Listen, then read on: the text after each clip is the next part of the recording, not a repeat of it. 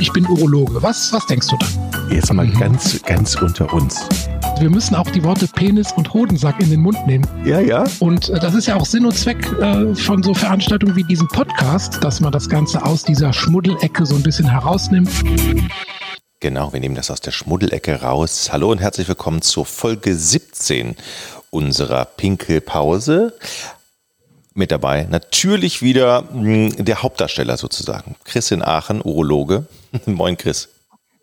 Hallo Jochen. Wie geht's? Oh ja, ganz gut. Die Hitze, die macht mir so ein bisschen zu schaffen. Also hier ist irgendwie so ein schwüles, aber bedecktes Wetter und irgendwie keine Erfrischung in Sicht. Und äh, ein bisschen, ich war gerade laufen, jetzt schwitze ich noch so ein bisschen vor mich hin und puh, irgendwie anstrengend.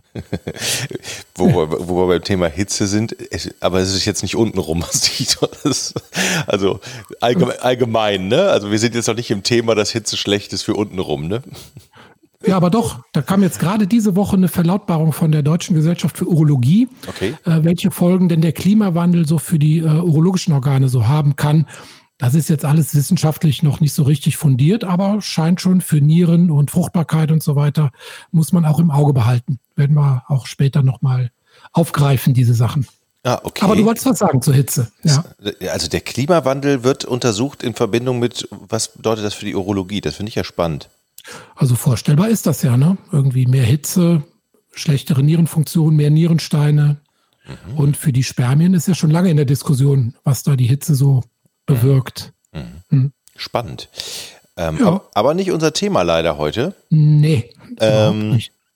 Du lässt dir immer super was einfallen. Untertitel heute: Abnehmende Strahlkraft. Unser Thema ist gutartige Prostatavergrößerung Vergrößerung, Ursachen, Häufigkeit und Symptome. Ähm, yes. Abnehmende Strahlkraft. Ähm, ja, das ist der Strahl, an den ich denke, ja? Genau, genau. Also den Harnstrahl, ne? Ja. Also die Ausstrahlung, die nimmt vielleicht mit dem Alter auch etwas ab, bei anderen aber auch zu, keine Ahnung. Aber hier ist jetzt die Strahl, die Kraft des Harnstrahls gemeint, genau. Okay. Und damit, damit sind wir direkt schon mittendrin in der gutartigen Vergrößerung. Die Quizfrage, die dürfen wir nicht vergessen. Oftmals stellen wir sie in der Mitte, diesmal stellen wir sie wieder an den Anfang. Und ich, und ich löse sie. Du löst sie in altbewährter Form. Ein kleines Corona-Update schiebe ich noch vor, weil das machen hat sich auch schon etabliert, dass also immer so ein bisschen ähm, noch berichtet wird, was gab es in der vergangenen Woche zu lesen über mhm. ähm, Corona und die urologischen Organe. Diesmal habe ich nur einen kleinen Einwurf.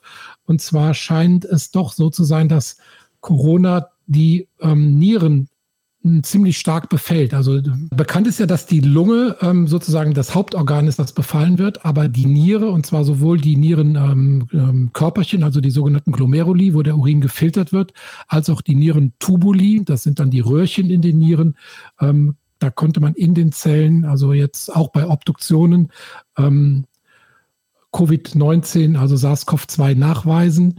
Und das ist schon auffällig und man kann ähm, auch daran ablesen, ähm, ob jetzt äh, die Nieren möglicherweise befallen sind, ob im Urin Eiweißstoffe, sogenannte Albumine, auftreten. Also ähm, da ist auch noch das letzte Wort nicht gesprochen zu dem Thema. Hm, was heißt das jetzt im Klartext für mich als Patient? Ähm ja, also es scheint sich ja immer mehr herauszukristallisieren, dass, äh, dass äh, Covid-19 nicht nur eine Lungenerkrankung ist, sondern dass es viele Organe befallen kann und so das zweithäufigst betroffene Organ scheinen tatsächlich die Nieren zu sein. Hm. Ähm, bleiben wir nochmal ganz kurz bei dem Thema. Die, die Niere ist aber, glaube ich, ziemlich wichtig. Ne? Also äh, weiß man hm. da schon Näheres, wie die befallen ist und welche schlimmsten Auswirkungen das haben kann oder ist man da noch gerade in der Forschung?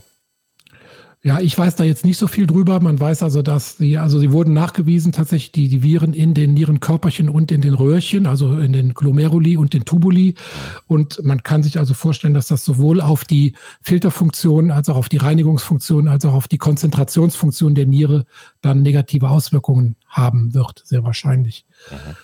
Ähm, viel mehr kann ich da nicht berichten. Wir behalten das im Auge und werden immer wieder hier updaten. Okay, dann kommen wir zurück zu deinem, oder, oder sagen, sagen wir es mal so, einem deiner Lieblingsthemen, und das ist die Prostata.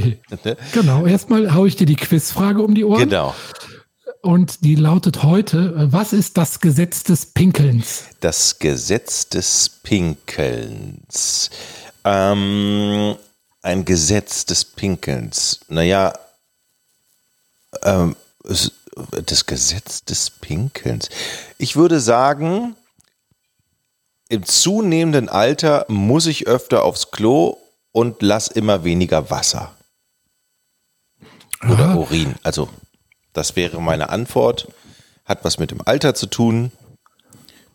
Ja. Ähm, und das Gesetz ist halt, ja, wenn, je älter du wirst, desto problematischer wird es vielleicht. Oder so. Mhm.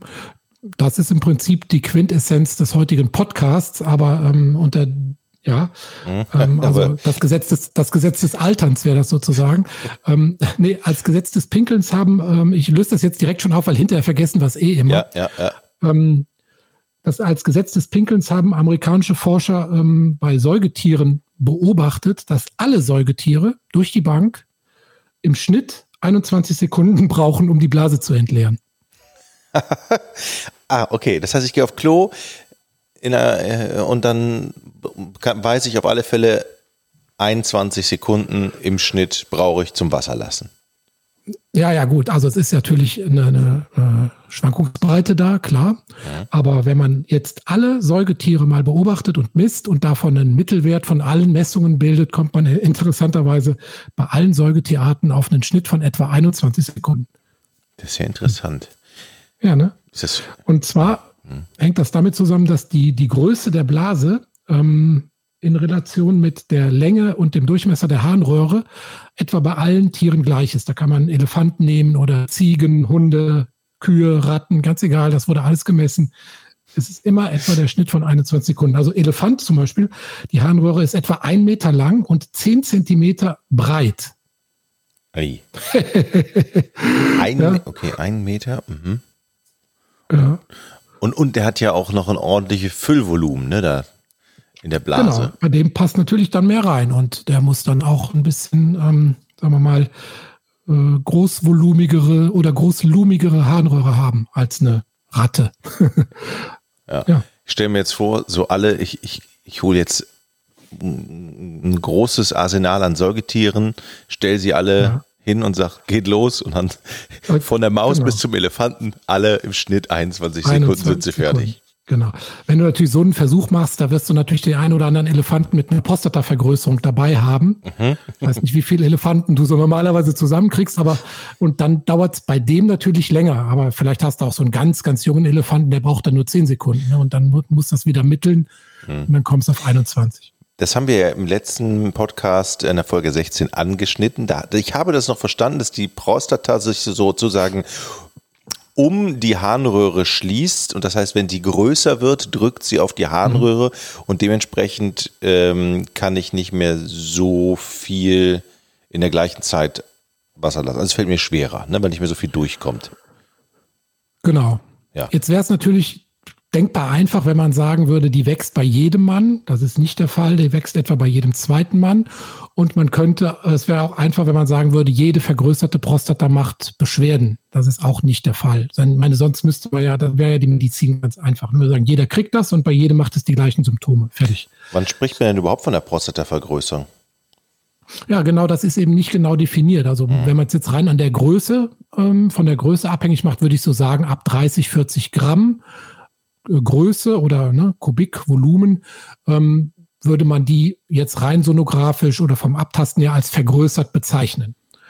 Ja, und dann mh, hm, ist ja die Frage, macht es Symptome? Mhm. Ja. Mhm. Und ähm, es ist ja nicht so, dass jetzt nur eine große Prostata Ärger macht. Also wir haben durchaus Patienten, die mit einer ganz kleinen Drüse ähm, hm, ziemliche Beschwerden haben. Einfach weil das, äh, er hat ja schon gesagt beim letzten Mal, die Prostata hat eine straffe Kapsel außenrum und die kann nicht so beliebig nach außen wachsen. Das heißt also, selbst eine kleine Drüse mit einer straffen Schale ähm, macht dann eher mal Druck auf die Harnröhre als eine große Drüse, die vielleicht doch sehr mehr sich nach außen ausdehnt. Ah, okay, weil die größere mit einer weichen Schale möglicherweise ein bisschen wabbelig, ich nenne das jetzt mal in so Amateurworten, ein bisschen wabbeliger ja. und die nicht so unbedingt so viel Druck aufbauen kann. Zum Beispiel.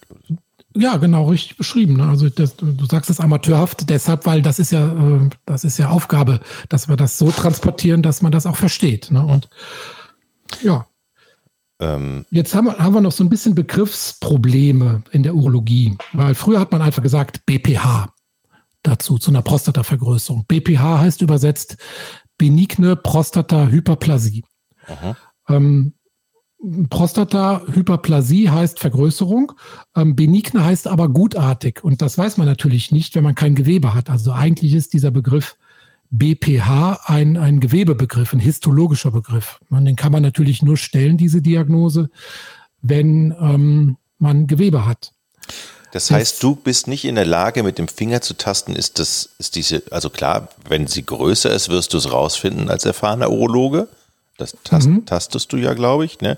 Mhm. Aber du kannst dann noch nicht bestimmen, ähm, okay, ist größer und bösartig größer oder ist größer, weil einfach nur größer und macht nichts. Ja, ich kann das schon, aber es ist mehr eine Ausschlussdiagnose. Ne? Das heißt also, ich äh, nehme so ein paar Parameter zusammen, die mhm. ich erheben kann. Also insbesondere ein Tastbefund, ne, haben wir ja gesagt, so weich wie ein Daumenballen etwa ist die. Ähm, dann, wenn der Patient das möchte, den Prostatakrebstest, den PSA-Wert. Ja, dann die Größe in Korrelation zu dem PSA-Wert. Und dann kommt man, wenn man so andere Ursachen ausgeschlossen hat, dann schon irgendwann zu dem Punkt, wo man sagen kann, okay, das ist, dann kriegt er das B vorne, das Benigne, das Gutartige. Ja. Und dann sagt man, dann ist es eine BPH oder eine BPO. O steht dann für Obstruktion, wenn er also einen schwachen Strahl hat. Ja. Mhm. Habe ich eigentlich als Patient oder als Mensch überhaupt irgend, in irgendeiner Form Einflussnahme auf die Prostata? Also sei es Ernährung, sei es Lebensstil. Also kann ich die gut oder schlecht behandeln? Eindeutig ja. Also erstmal muss man sich natürlich die Frage stellen, warum wächst die überhaupt bei jedem zweiten Mann? So mhm. ab dem mittleren Alter, ab 40, 50. Und das ist tatsächlich auch noch nicht bewiesen. Ne? Wir wissen ja in der Medizin so viel, aber wir wissen hier auch wieder nur, es hat was mit Hormonen zu tun, es hat was mit Testosteron zu tun und dem aktiven ähm, Unterstoff Dihydrotestosteron und dem Verhältnis äh, dieser beiden zueinander. Ähm, es hat aber eindeutig auch was mit Genetik zu tun und auch mit Ernährung. Und auf die beiden Punkte muss ich jetzt nochmal so ein bisschen ähm, separat eingehen. Also wenn wir bei der Genetik bleiben, da kann man zum Beispiel die Zwillingsforschung zu Rate ziehen. Ähm, Zwillingsforschung heißt, ähm, es wurden männliche äh, Zwillinge beobachtet über viele Jahre und dann hat man halt verglichen ähm, eineiige Zwillinge, wie oft bekommen die beide eine Prostatavergrößerung, zweieiige Zwillinge und wie ähm, oft bekommen das Männer, die jetzt gar nicht miteinander verwandt sind. Und da zeigt sich, dass die äh, zweieigen Zwillingspaare 8,5 hm, Prozent das beide bekommen ähm, und bei den eineigen 25 Prozent. Das heißt, es gibt da wohl genetische Einflüsse, aber man kann nicht sagen, bei eineigen Zwillingen bekommen auf jeden Fall beide diese Prostatavergrößerung. Ja? Aber Genetik spielt auf jeden Fall eine Rolle dabei. Ja. Also kann man. Hm? Weiß man denn, ähm, ob es im Laufe unserer Evolution eine Zunahme an Vergrößerung gab? Also irgendwie die letzten zwei, drei, 500 Jahre, dass das häufiger auftritt? Oder, oder war es einfach schon immer so, dass ab einem gewissen Alter der Mensch einfach mit einer gewissen Wahrscheinlichkeit eine größere Prostata bekommt? Also die Datenbanken aus dem, äh, aus dem Mittelalter, die sind wahrscheinlich verschüttet, keine Ahnung. Aber ich mut, ich, ja? ich mut, mutmaße jetzt einfach mal, dass es äh, jetzt wesentlich häufiger ist. Zum einen natürlich, die Lebenserwartung ist wesentlich höher. Mhm. Also früher wurden die Leute ja kaum 50 Jahre alt und sind dann also natürlich gestorben, bevor sie ihre Prostatavergrößerung bekommen konnten. Mhm. Und ähm, unser, da ist jetzt gleich der nächste Punkt, wo du fragtest, spielt denn auch Ernährung eine Rolle oder kann ich was für meine Prostata tun? Aha. Da muss man ganz klar sagen, ja, Ernährung spielt eine Rolle. Wir haben ja ein, ähm, ja, Zivilisationssyndrom, das heißt Syndrom X oder metabolisches Syndrom. Ähm, und das spielt eindeutig bei der Prostata eine Rolle. Und das ist eine Kombination von mehreren Krankheiten, dieses metabolische Syndrom. Das ist also Bluthochdruck, mhm. Erhöhte äh, Blutfette, mhm. Übergewicht und mhm. Zuckerkrankheit. Ja, also diese, diese tödliche Quartett nennt man das auch. Mhm. Ähm, und das geht eindeutig auch mit einer vergrößerten Prostata einher.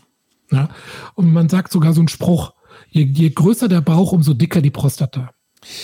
Okay. Ich fange jetzt ja gerade wieder an zu laufen, muss ich sagen. Ne? Ich werde jetzt dreimal die Woche mhm. schon laufen. Mhm. ja, man, ja. es ist ja, es ist ja, wie es ist, Chris. Ne? Im Alter ja. ist man, dann wird man fauler oft ja. und dann sitzt man da und dann kriegt man ein kleines Bäuchlein und dann ist es schwer, das wegzukriegen. Ja.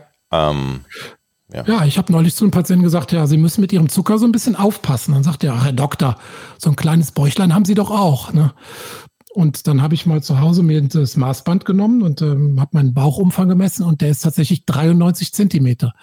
Und das ist genau an der Grenze, wo es noch als ähm, normal gilt. Also der Bauchumfang, ähm, wenn der unter 93 ist, dann sagt man, okay, ähm, ist okay.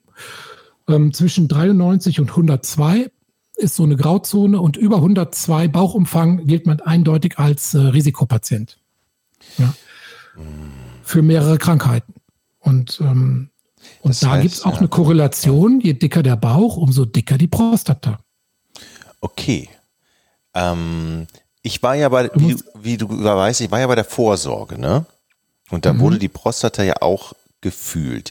Fühlt mhm. man denn da auch schon die Größe oder fühlt man einfach nur den, den Zustand oder Urologen, wenn ihr da mit dem Finger mhm. umsaust? Also früher, früher hat man die tatsächlich mit dem Finger auch geschätzt. Und mein Vor Vorgänger in der Praxis, der ja. konnte das auch noch einmalig gut. Das heißt, der, wenn ich die Akten von dem übernommen habe, als ich die Praxis gekauft habe vor 17 Jahren, da hat der ähm, da drin stehen, Prostata getastet, äh, 40 Gramm. So. Und das war noch vor der Ultraschallzeit, bevor man Ultraschall so breit eingesetzt hat. Und wir messen den natürlich jetzt ganz einfach und viel exakter im Ultraschall. Mhm. Und das ähm, stimmte erstaunlich oft ziemlich gut überein. Also man kann die Größe mit Erfahrung schon schätzen, aber mhm. heutzutage kann man die auch ganz einfach messen. Ne? Okay, aber wenn sie vergrößert wäre, dann würde wahrscheinlich der Urologe bei der Vorsorge sagen, oh, dann würde er schon merken, ja. dann gehen wir mal mit dem Ultraschall mal ran. Ich habe das Gefühl, ja. die ist zu groß. So, ne? Wurde denn bei dir auch Ultraschall gemacht oder wurde nee. nur abgefüllt? Nee. Abgewas? Nur die Finger, nur Finger rein. Also nicht vom Bauch von vorne Ultraschall? Nein, nein, nein, genau. Nein. Okay. Ja. ja, da könnte man die Größe natürlich ganz genau bestimmen. Aber klar, man tastet schon, ob die vergrößert ist, ob die symmetrisch ist, ob die mhm. ähm, normal hat in der Mitte so eine Kerbe, also einen sogenannten Sulkus, ob der verstrichen ist oder erhalten und wie weit die zur Seite geht, ob die knotig ist oder da gibt es tausend Merkmale, die man beschreiben kann. Aber ich weiß, ich kann mich noch an den Blick erinnern des Urologen auf meinen Bauch. Und der sagte so, ha! äh, Herr Dominikus, da ja. musst du aber weg hier, ne? Ja. Du warst ja früher auch mal Leistungssportler, ne? So richtig, oder? Ja, ich habe für 25 Jahre Handball gespielt, ja, ja. Und dann zwei, ja, zwei Kreuzbandrisse und dann mhm. von heute auf morgen sozusagen erstmal die sportliche Aktivitäten von fünfmal die Woche auf null reduziert.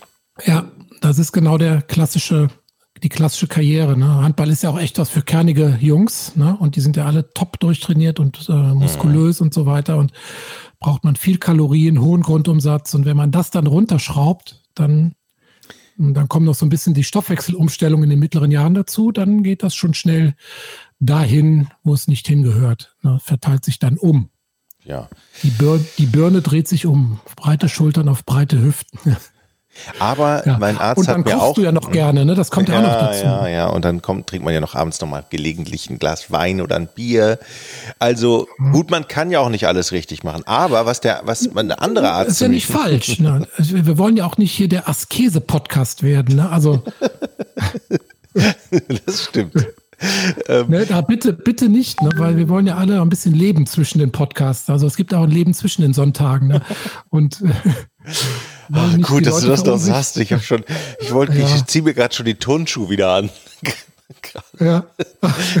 Aber ich habe einen anderen Arzt gehabt, um das noch abschließend äh, positiv ja. für mich zu gestalten. Er hat gesagt, Ja, sie haben vielleicht einen dicken Bauch, aber das Gute ist bei ihnen, wenn sie so lange Sport gemacht haben, dann, dann rafft der Körper, wenn sie wieder anfangen. Also der ist dann schneller wieder in diesem Modus, alles gleich verbrennen besser und sie haben einen guten Motor, so beschrieb er das. Äh, irgendwie. Äh, äh, ja, vielleicht hat er das ist auch Aufgabe uns, Aufgabe uns von uns Ärzten, dass man, dass wir motivieren, ja, dass wir ja. Mut machen. Okay. Man hätte auch sagen können, boah, das kriegst du nie mehr runter, Junge. Das wird ein langer, steiniger Weg, bis du das wieder runter hast. So, kommen wir wieder zu, ähm, zur Prostata. Ah, du, du, musst mich noch fragen, warum das so ist. Warum ein dicker Bauch mit einer dicken Prostata einhergeht. Das wäre jetzt genau meine Frage gewesen. Du hättest es gar ja, nicht. Die, die ist hier wirklich die Frage, was hat, warum jetzt der Bauch und die dicke Prostata? Was haben die beiden miteinander zu tun, Herr Doktor? Ähm, ähm, im, äh, Im Fettgewebe gibt es ein Enzym, das heißt Aromatase. Ich glaube, das haben wir irgendwann auch schon mal erwähnt. Und dieses blöde Enzym wandelt Testosteron in Östrogen um. Mhm. So.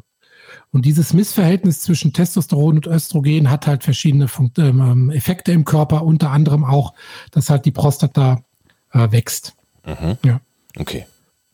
Mhm. Haken dran. Haken dran. Ja. Hm.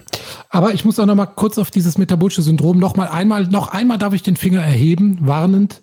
Und zwar, ähm, wenn man das hat, also zum Beispiel diesen Bauchumfang ähm, größer 102 oder auch für, von den anderen ähm, Krankheiten ja. etwas, hat man ein um den Faktor 1,7 erhöhtes äh, Herzinfarktrisiko. Also das ist durchaus ernst zu nehmen und ähm, ja, das ist tatsächlich eine Zivilisation, äh, Zivilisations- und auch Volkskrankheit, genauso wie unsere Prostata. Ah, super. Ich habe Bluthochdruck, ich habe Übergewicht, ich bin, ich bin über 50. Ah ja, Übergewicht. Naja, ja. also mit, mit 1,85 Meter über, über 100 Kilo zu wiegen ist ja schon. Mhm. Gut, Gut, sprechen wir nicht über mich. Sprechen genau, wir sprechen über, wir über die Symptome. Genau, Oder? über die Symptome. Die Frage ist ja, merke ich denn überhaupt irgend, also kann ich das merken, selber an mir merken? Oder welche Symptome macht denn so eine Prostatavergrößerung? Und vor allen Dingen auch, kann ich das selber als Patient äh, an irgendwie, irgendwie merken? Äh, ja, ich muss dir da, da muss ich dir wieder einen Begriff vorstellen, und zwar den Lutz. Lutz, Lutz äh, ja, Lutz. L-U-T-S. Mhm. Das sind Lower Urinary Tract Symptoms. Mhm. Das sind also Symptome des unteren Harntrakts. Und das ist natürlich ein ziemlich weit gefasster und äh, schwammiger Begriff, ähm, der aber äh, in sich birgt, dass es nicht nur die Prostata gibt, die da unten Ärger machen kann. Ne? Ähm, also bei den Symptomen unterscheiden wir erstmal ganz grob in zwei verschiedene Gruppen. Das sind einmal die sogenannten obstruktiven Symptome, das heißt also die Entleerungssymptome. Das heißt, unten ist irgendwas, was den Ausfluss behindert. Also die Prostata oder eine Harnröhrenenge. Ja? Mhm. Wenn das der Fall ist, dann hat man obstruktive Symptome. Das sind also diese Entleerungssymptome. Die andere Gruppe von Symptomen sind irritative Symptome. Und das sind die Symptome in der Speicherphase. Also ich muss besonders oft zum Klo, ich muss besonders schnell zum Klo. Ja? Ich kann also nicht aufhalten, wenn der Drang kommt. Das sind irritative Speichersymptome. Und die andere Gruppe, die äußert sich mehr so, es dauert, bis der Harnstrahl überhaupt losgeht die Startverzögerung. Der Strahl ist sehr dünn und es dauert sehr, sehr lange, also deutlich länger als die besagten 21 Sekunden. Ähm, und es kann nachtröpfeln zum Beispiel oder es kommt in mehreren Portionen. Ähm, das wären dann diese obstruktiven Symptome. Wenn man jetzt alle Männer über 50 in Deutschland nimmt, und das sind immerhin über 12 Millionen, dann haben etwa 40 Prozent dieser Männer Lutz. So. Mhm. Und äh, eine Menge. 27, ja, ziemlich viel. Ne? Also fast jeder Zweite hat diese Symptome. Und eine nachweisbare Vergrößerung hat dann äh, durch die Bank gesehen 27 Prozent, natürlich mit zunehmendem Alter ähm, äh, weit mehr als 50 Prozent, weil das ist eine chronisch progrediente Erkrankung. Ja? Also die fängt so mit 45, 50 an und nimmt dann aber so kontinuierlich chronisch progredient zu bis ins hohe Alter. Und von diesen, die jetzt wirklich so eine große Prostata bekommen, haben aber dann tatsächlich nur etwa 20 Prozent behandlungsbedürftige Symptome. Also du merkst da schon, dass wir da nicht einfach sagen können, so, der ist jetzt so und so alt, der hat so und so eine große Prostata, das muss man behandeln. Da spielt also viel mehr rein, nämlich Begleiterkrankungen, Medikamente, ähm, Beschwerden, Leidensdruck. Ne? Also auch das spielt eine Riesenrolle. Ich habe durchaus Patienten, die müssen dreimal nachts raus und sagen, oh, stört mich nicht, habe ich mich dran gewöhnt, muss man nichts machen. Ne? Mhm. Ja. Ist das denn, also gerade dieses nächtliche Wasserlassen, ne? Ähm, mhm. Ist das, ich sag mal so, einmal okay und normal oder müsste mhm. man eigentlich nachts über, überhaupt gar nicht raus? Ich frage jetzt für ja. Peter. Peter hat mir eine Frage geschickt. Ja, ja, ja, ich, ist mir schon klar, Jochen. Der Peter hat auch Übergewicht. Egal, komm. Ja. Da stehen wir doch drüber. Also, einmal nachts ist okay. Mhm. Ähm, nullmal ist natürlich ideal. Ähm, bei zweimal wird man schon so ein bisschen hellhörig und dreimal ist auf jeden Fall zu viel. Na, also einmal gilt so als normal. Mhm. Ähm, und tagsüber, was würdest du schätzen? Was wird da so oh, das ist eine gute, das ist eine sehr gute Frage. Ich würde schätzen, hm. normal Wasser lassen tagsüber dreimal. Viermal. Viermal.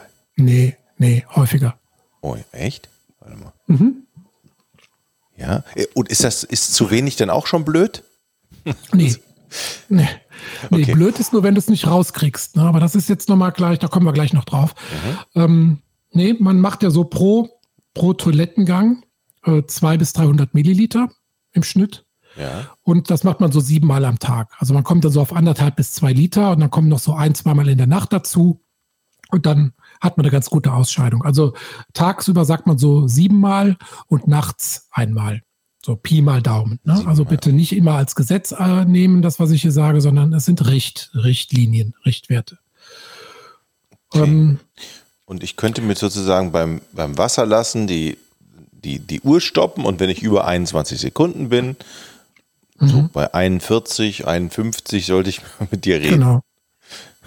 Genau. Und natürlich, wenn du drunter leidest. Ne? Okay. Also wenn es dich stört, wenn das irgendwie, oder wenn natürlich noch Zusatzbeschwerden kommen wie Harnwegsinfektionen oder sonstiges. Ne? Denn ähm, eine, eine Prostataver früher, ähm, du hast eben vom Mittelalter gesprochen, früher sind die Leute an der Prostatavergrößerung gestorben, wenn sie sie erlebt haben.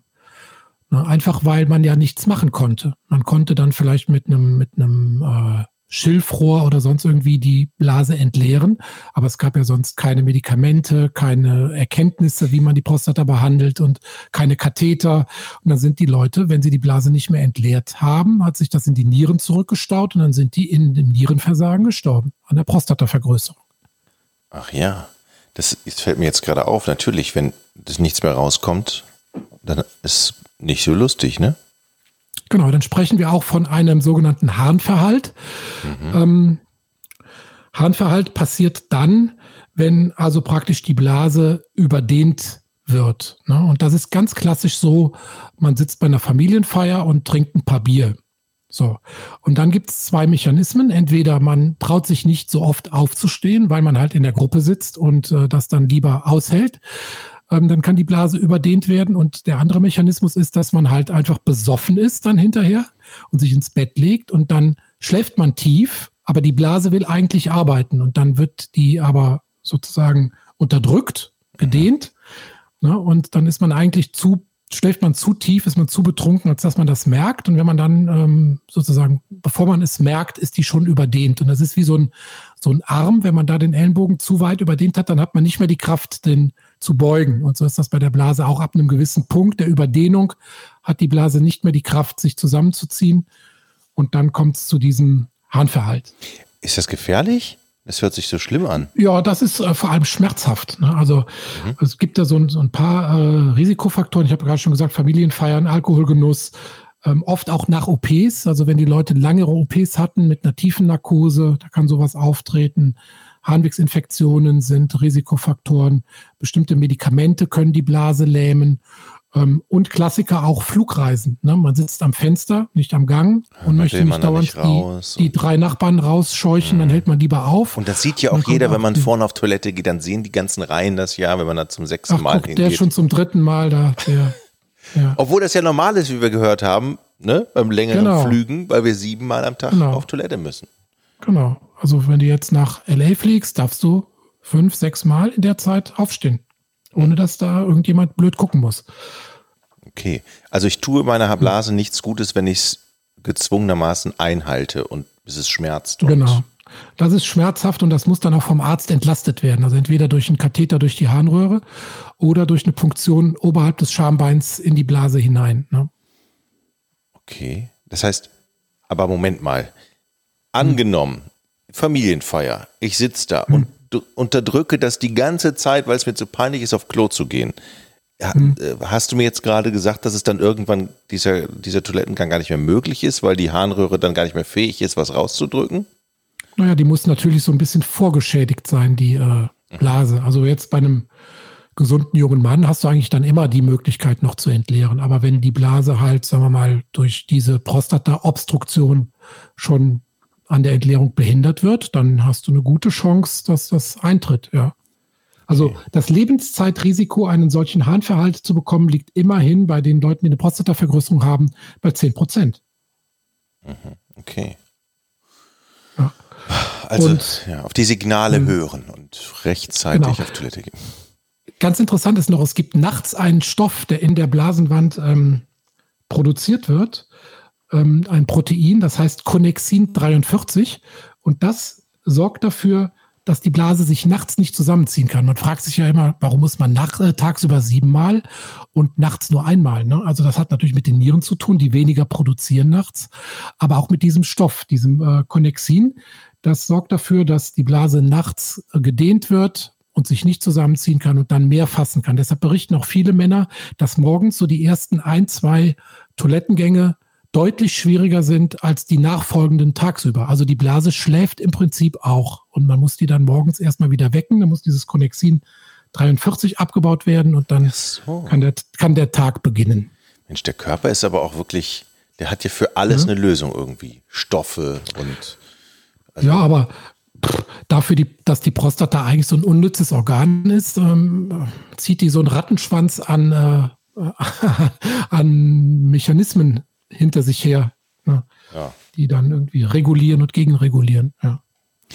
Ähm, Du hattest eben noch gefragt, wie du denn selber sozusagen äh, rauskriegen kannst, ob, ob du jetzt mh, Symptome hast Ja, beim genau. Wasserlassen. genau. Da gibt es einen Fragebogen, den kann man sich im Internet runterladen, der heißt IPSS, International Prostate Symptom Score. Und da gibt es sieben Fragen, die äh, behandeln dann halt ähm, äh, bestimmte Symptome. Also zum Beispiel haben Sie das Gefühl, dass die Blase nach dem Wasserlassen nicht ganz leer ist oder müssen Sie innerhalb von zwei Stunden nochmal Wasser lassen oder haben Sie äh, Stottern beim Wasserlassen, also müssen Sie aufhören und wieder neu beginnen? Haben Sie Schwierigkeiten, das Wasserlassen hinauszuzögern? Ähm, wie oft müssen Sie nachts Wasser lassen und so weiter? Und da werden dann Punkte vergeben und dann werden drei Symptomgruppen gebildet. Also wenn man nur 0 bis 1 Punkte pro Frage hat, hat man keine behandlungsbedürftigen Symptome.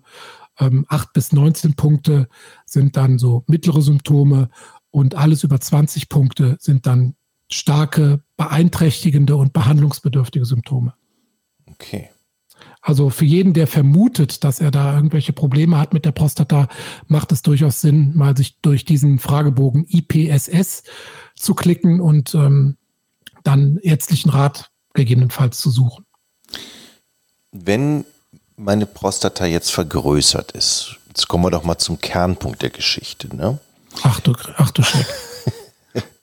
Wie ist denn dann, also hat das irgendwelche, für Peter frage ich jetzt, Auswirkungen auf die Sexualität? Das ist ja die Frage, die sich natürlich außer mir viele stellen. Ja, Gibt es da irgendwie, ja, gibt's schon. Also es gibt äh, Untersuchungen, die insbesondere auf den äh, auf den Samenerguss ähm, abzielen. Also kann man sich auch gut vorstellen, wenn die Prostata anschwillt, dann ist der Samenerguss.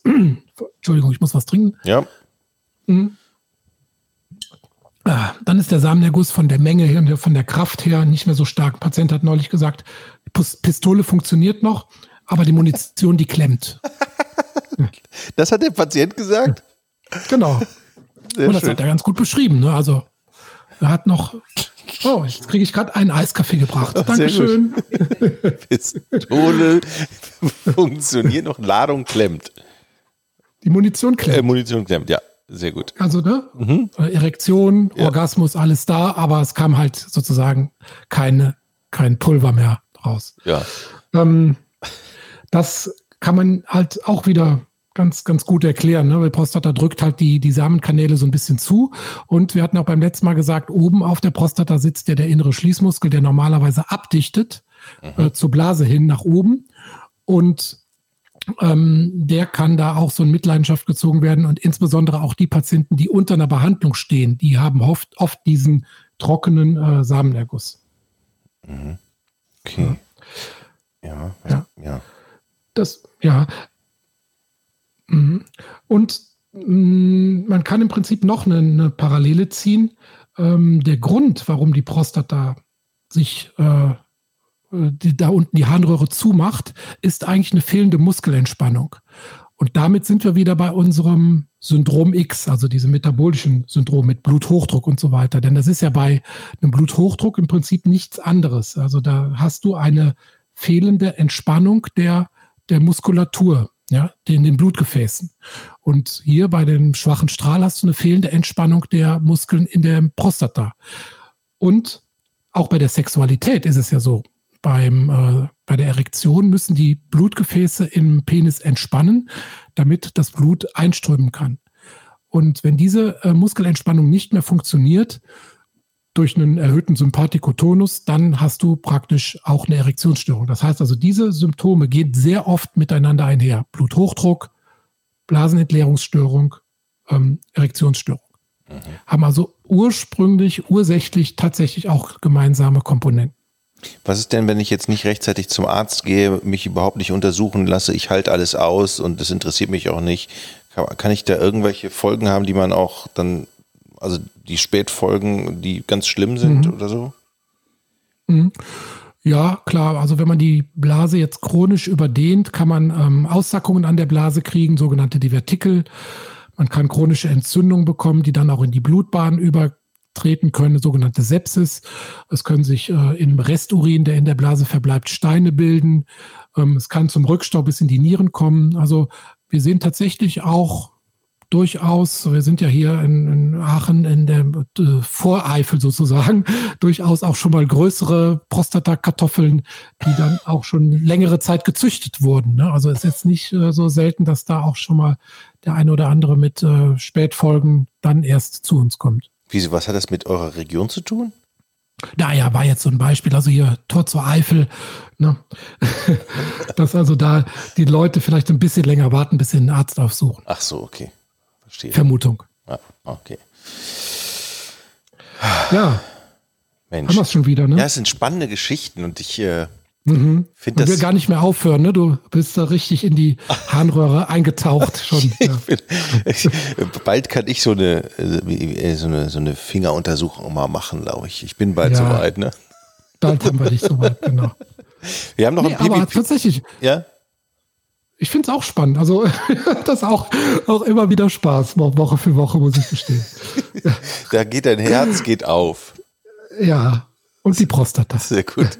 Wir haben noch ein Pipipedia, beziehungsweise du. Was ist denn das heute? Ja. Ähm, das heutige Wort ist auch aus diesem Bereich. Es heißt äh, Polakisurie. Und das heißt Prostata wahrscheinlich. Ne, Polak, Polakisurie heißt häufiges Wasserlassen. Also alles, wo hinten Uri dranhängt, ähm, heißt in der Urologie oder in der Medizin, hat was mit Wasserlassen zu tun. Also Dysurie heißt Schmerzen beim Wasserlassen. Hämaturie heißt Blut im Urin. Mhm. Ähm, Nykturie heißt nächtliches Wasserlassen. Und mhm. Polakisurie habe ich jetzt nur so exemplarisch rausgegriffen, heißt häufiges Wasserlassen. Jetzt habe ich doch noch eine letzte Frage, die mir so einfiel. Ach komm. Kann man eigentlich die Niere trainieren und die Prostata beeinflussen, indem man, ich sag mal, eine bestimmte Literanzahl täglich trinkt, damit man viel Wasser lässt, damit die Harnröhre immer in Bewegung ist und die Prostata mögliche, möglichst sich da nicht so ausbreiten. Also ich frage jetzt. Ja, also mit, mit der Trinkmenge kann man jetzt das Prostatawachstum nicht ähm, bremsen. Aber du kannst natürlich gut die Nieren spülen Ja, das ist also tatsächlich, das wird, du wirst keinen Urologenbesuch äh, haben, ohne dass dir eine hohe Trinkmenge empfohlen wird. Ähm, das ist ein Reflex bei uns. Ähm, aber jetzt durch die Trinkmenge selbst, äh, die kannst du die Blase trainieren, ne? dass du also die Speicherung und die Entleerung trainierst. Aber du kannst nicht eine, diese chronisch progrediente Erkrankung aufhalten. Das kannst du tatsächlich nur durch Lebensweise, also gesunde Ernährung, kein Übergewicht, Blutfette regulieren, Ach, Zuckerkrankheit oh, behandeln. Mann, ja, Entschuldigung, ich muss leider. Ah, ist okay. Wir machen noch ein, wir machen noch eine äh, Folge, wo es dann um die Ernährung speziell geht. Was ist gut für die Prostata, was ist schlecht? Und dann, ähm, äh, dann höre ich auf mit meinem Klugscheißen über die, äh, Nein. Über die Lebensweise. Du, du, hast ja so recht. Ich fühle mich nur immer hm. wieder total ertappt. Es, jedes Mal, wenn du sagst Bluthochdruck, ich zuck zusammen. Übergewicht, ich zuck zusammen. Wenig Bewegung, ich zuck noch länger zusammen. Aber, und ich fühle mich dann schon jetzt so noch, krank. So, so, solange es noch zuckt, ist alles gut. ja. Das ist unser heutiges Schlusswort. Okay. Chris, schöne Grüße nach Aachen und bis ähm, zum nächsten Mal. Tschüss. Ciao, ciao. Ich bin Urologe. Was, was denkst du dann? Jetzt mal ganz, ganz unter uns wir müssen auch die Worte Penis und Hodensack in den Mund nehmen. Ja, ja. Und äh, das ist ja auch Sinn und Zweck äh, von so Veranstaltungen wie diesem Podcast, dass man das Ganze aus dieser Schmuddelecke so ein bisschen herausnimmt.